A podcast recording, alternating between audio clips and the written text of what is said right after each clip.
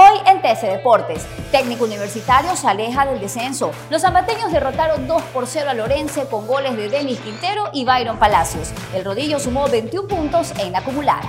En el Valencia se disculpó tras expulsión. El delantero ecuatoriano publicó un comunicado donde pedía disculpas a la afición del Fenerbahce. Superman recibió la tarjeta roja en la derrota de su equipo.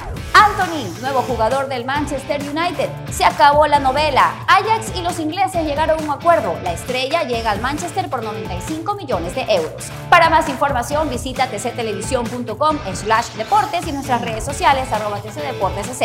Soy Majo Flores y esto fue TC Deportes. TC Podcast, entretenimiento e información, un producto original de TC Televisión.